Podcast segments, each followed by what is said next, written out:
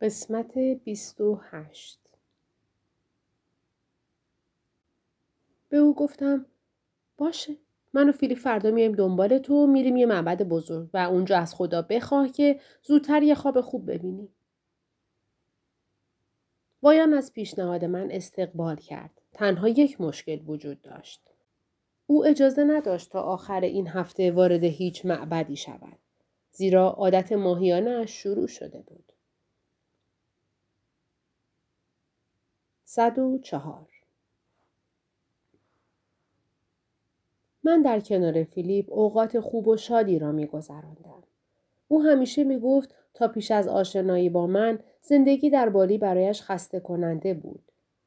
او همواره اتفاقات نخستین شب آشنایی من را یادآوری می کرد.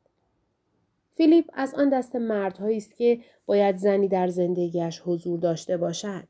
زیرا او باید احساس کند که می تواند از کسی حمایت و مراقبت کند و خودش را وقف او نماید.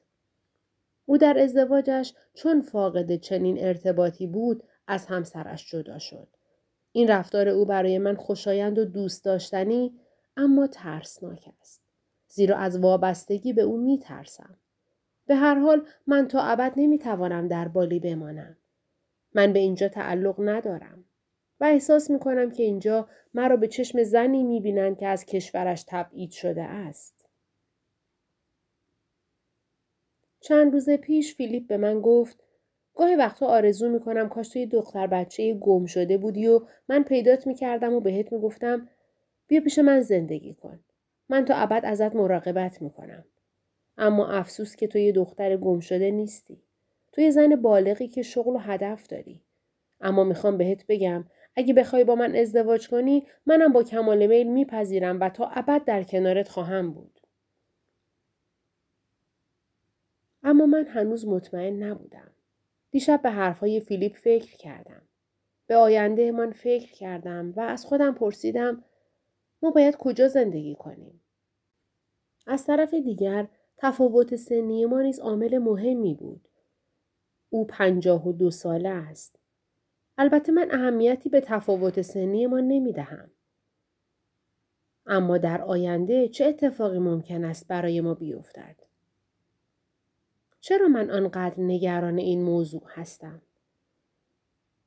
چرا هنوز این را یاد نگرفتم که این نگرانی ها بیفایده است؟ بنابراین تصمیم گرفتم دیگر به این مسائل فکر نکنم و بخوابم. بعد خوابیدم و دو خواب به یاد ماندنی دیدم.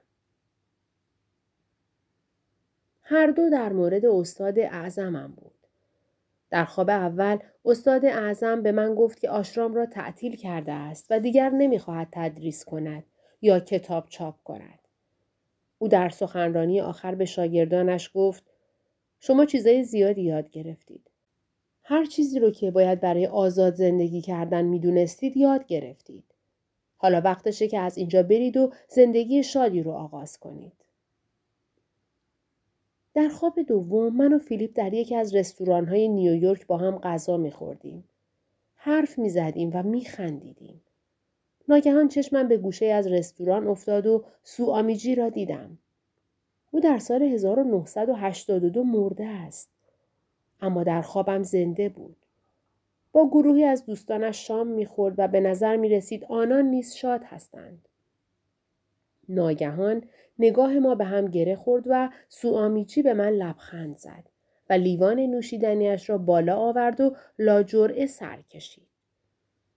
بعد استاد اعظم هندی که در طول زندگیش به ندرت انگلیسی حرف می‌زد نزدیک من آمد و جمله مهمی را به زبان انگلیسی به زبان آورد.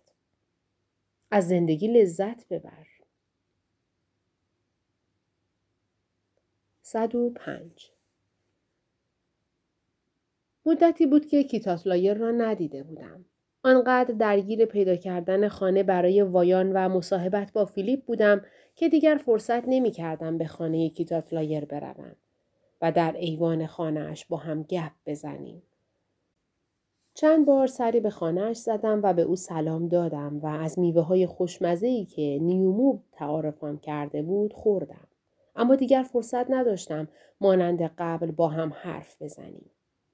هر وقت کیتات را می دیدم و برای غیبتم بهانه می آوردم او مانند مردی که از قبل پاسخ تمام سوالات دنیا را بداند می گفت همه چیز مرتبه لیز.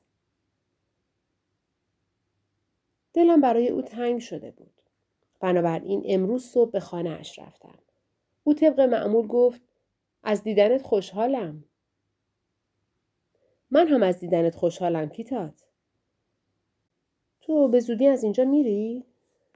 لیز؟ بله کیتات. کمتر از دو هفته دیگه میرم.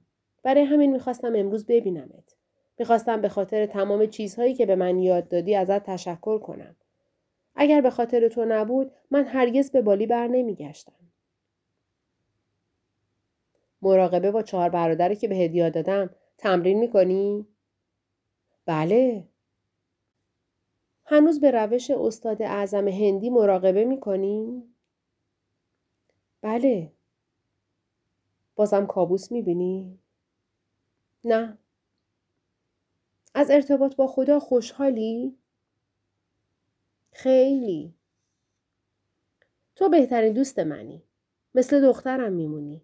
وقتی بمیرم تو به بالی برمیگردی و در مراسم سوزوندن جسد من شرکت می‌کنی. حتما از این مراسم خوشت میاد. به او قول دادم در این مراسم شرکت کنم. اگر دوستات اینجا اومدن بهشون بگو بیان پیش من کف دستشون رو بخونم. می‌خوای همراه من به مراسمی که دعوت شدم بیای؟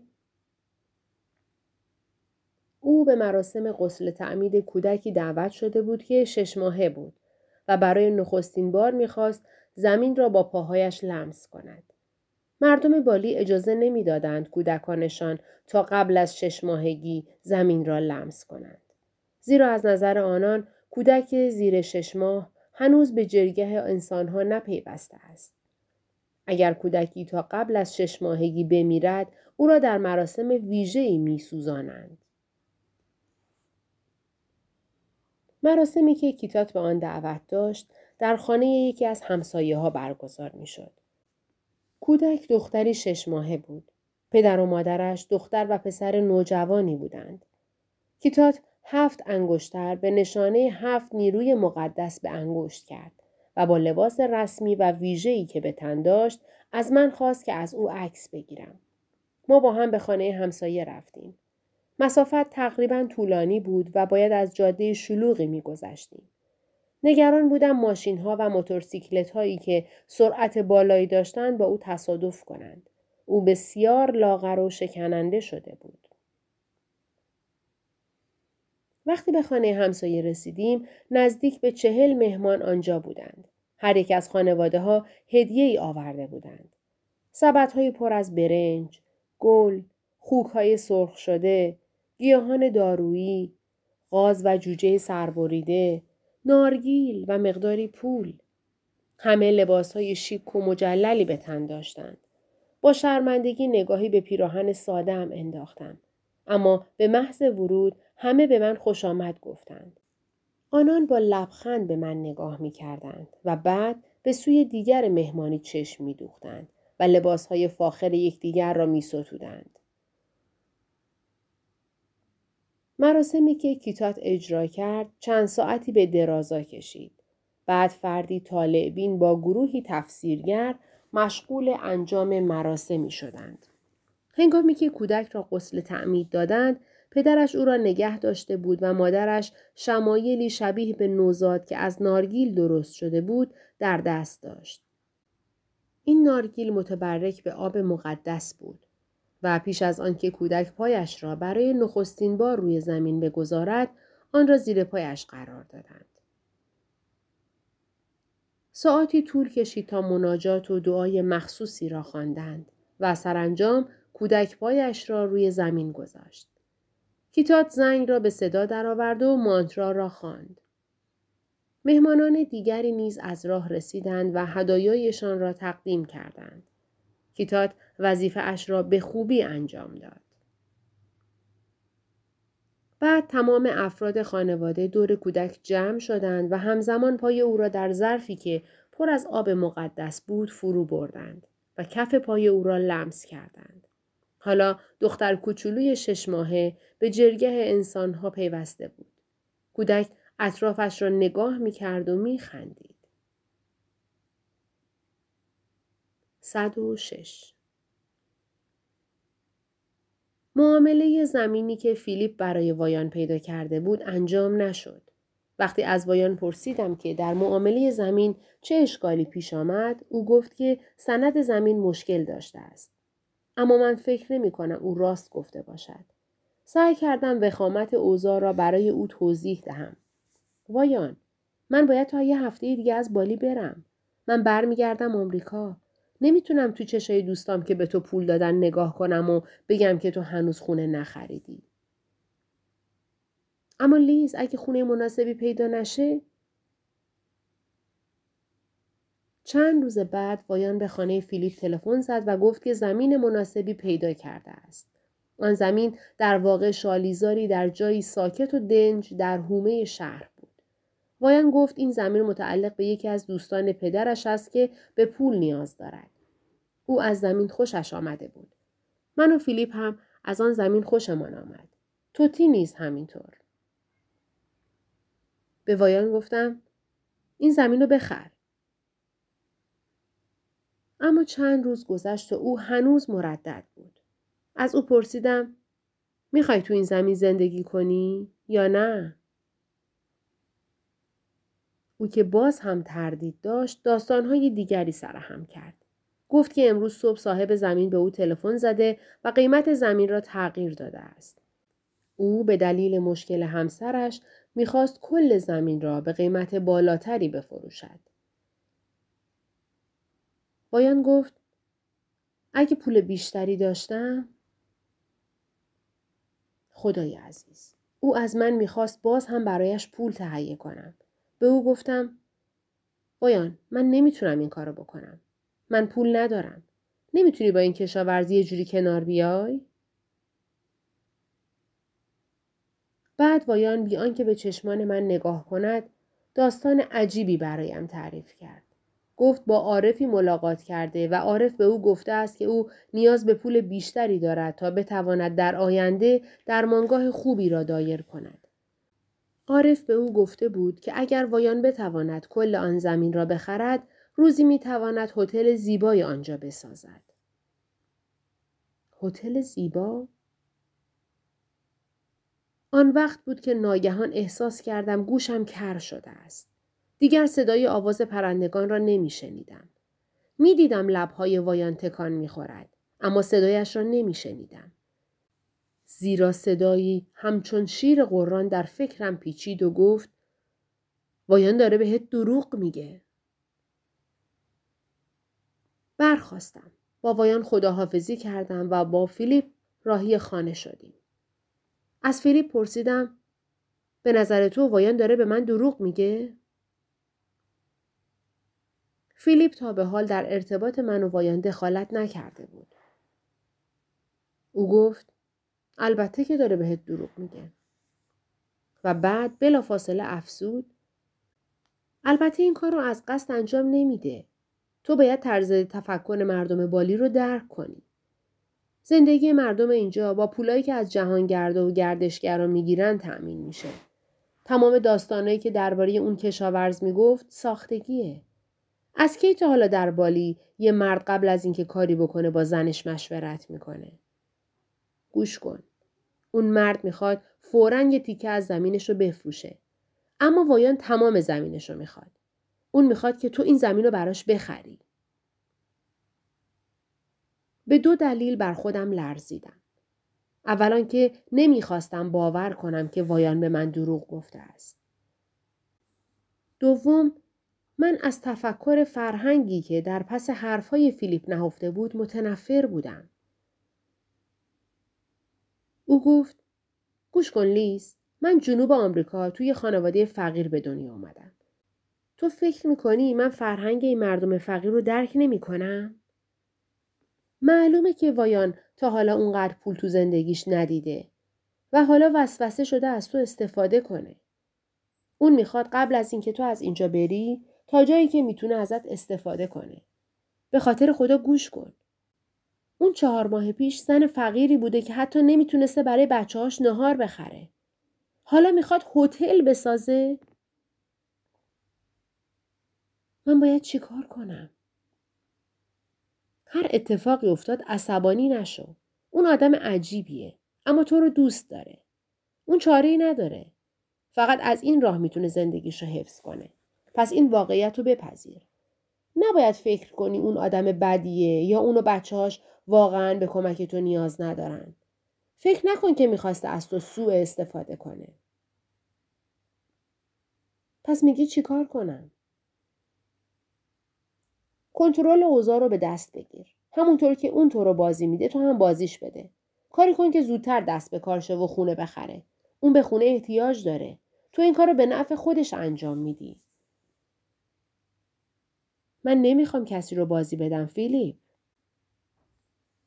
پس نمی‌تونی تو بالی زندگی کنی عزیزم.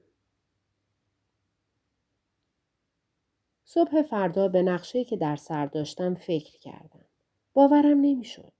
بعد از یک سال مطالعه درباره فضایل اخلاقی و تلاش برای یافتن صداقت و راستی در زندگیم حالا چطور می توانستم دروغی به این بزرگی بگویم آنم به کسی که مثل خواهرم و بهترین دوست من در بالی بود از همه مهمتر مادر توتی بود به مغازه وایان رفتم مرا در آغوش گرفت خودم را از آغوش او بیرون کشیدم و وانمود کردم ناراحت هستم گفتم وایان ما باید با هم حرف بزنیم. مشکل مهمی پیش اومده. با فیلیپ؟ نه با تو. چیزی نمانده بود غش کند. گفتم وایان دوستان من در آمریکا خیلی از دست تو عصبانی هستند.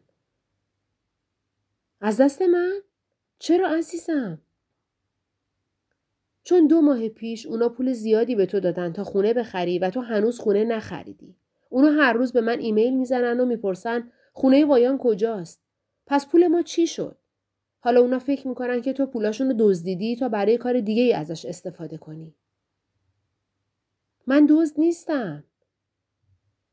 وایان دوستان من فکر می‌کنن که تو آدم دروغگو و لافزنی هستی. او آنقدر ناراحت شد که فکر کردم چیزی نمانده از هوش برود. او گفت این حقیقت نداره. من همه چیزو جبران می کنم. در بالی بدترین حرفی که می‌توان به کسی زد این است که او را دروغگو و لافزن بنامید. او با چشمانی اشکبار گفت عزیزم من لافزن نیستم. می‌دونم وایان. برای همین اونقدر ناراحتم. سعی کردم بهشون بگم که تو دروغگو و شیاد نیستی اما حرف منو باور نکردن. او دستم را فشرد و گفت متاسفم که به دردسر انداختمت. وایان این دردسر بزرگیه. دوستای من عصبانی هن. اونا میگن قبل از اینکه من به آمریکا برگردم باید تو خونه بخری. میگن اگه یه هفته دیگه خونه نخری من باید پولا رو برگردونم. حالا دیگه چیزی نمانده بود از فرط ترس و ناراحتی بمیرد. او گفت عزیزم حرف منو باور کن. من خیلی زود یه زمین پیدا می‌کنم. اصلا نگران نباش. شاید تو سه روز دیگه بتونم یه زمین پیدا کنم. قول میدم. گفتم تو باید این کار رو بکنی. در واقع او باید این کار را می‌کرد چون فرزندانش به خانه نیاز داشتند. چیزی نمانده بود که مالک مغازه او را بیرون بیاندازد. و از سوی دیگر فردی کلاهبردار و شیاد شناخته شود. گفتم من به خونه فیلیپ میرم. اگه تونستی زمین بخری به من تلفن بزن. بعد از او خداحافظی کردم و از مغازه بیرون رفتم. می‌دانستم که نگاه هم می کند. اما بی آنکه برگردم و نگاهش کنم به راه هم ادامه دادم. در راه خانه زیر لب با خدا حرف زدم. خدایا کاش اون واقعا به من دروغ گفته باشه. چون اگر او دروغ نگفته باشد و واقعا در بالی نشود با 18 هزار دلار زمین یا خانه ای خرید ما واقعا به دردسر بزرگی می افتادیم. اما اگر او واقعا به من دروغ گفته باشد هنوز روزنه امیدی وجود دارد. چهار ساعت بعد تلفن خانه فیلیپ زنگ خورد. وایان بود. بریده بریده نفس می‌زد. می‌خواست به من بگوید که کار خرید زمین را تمام کرده است.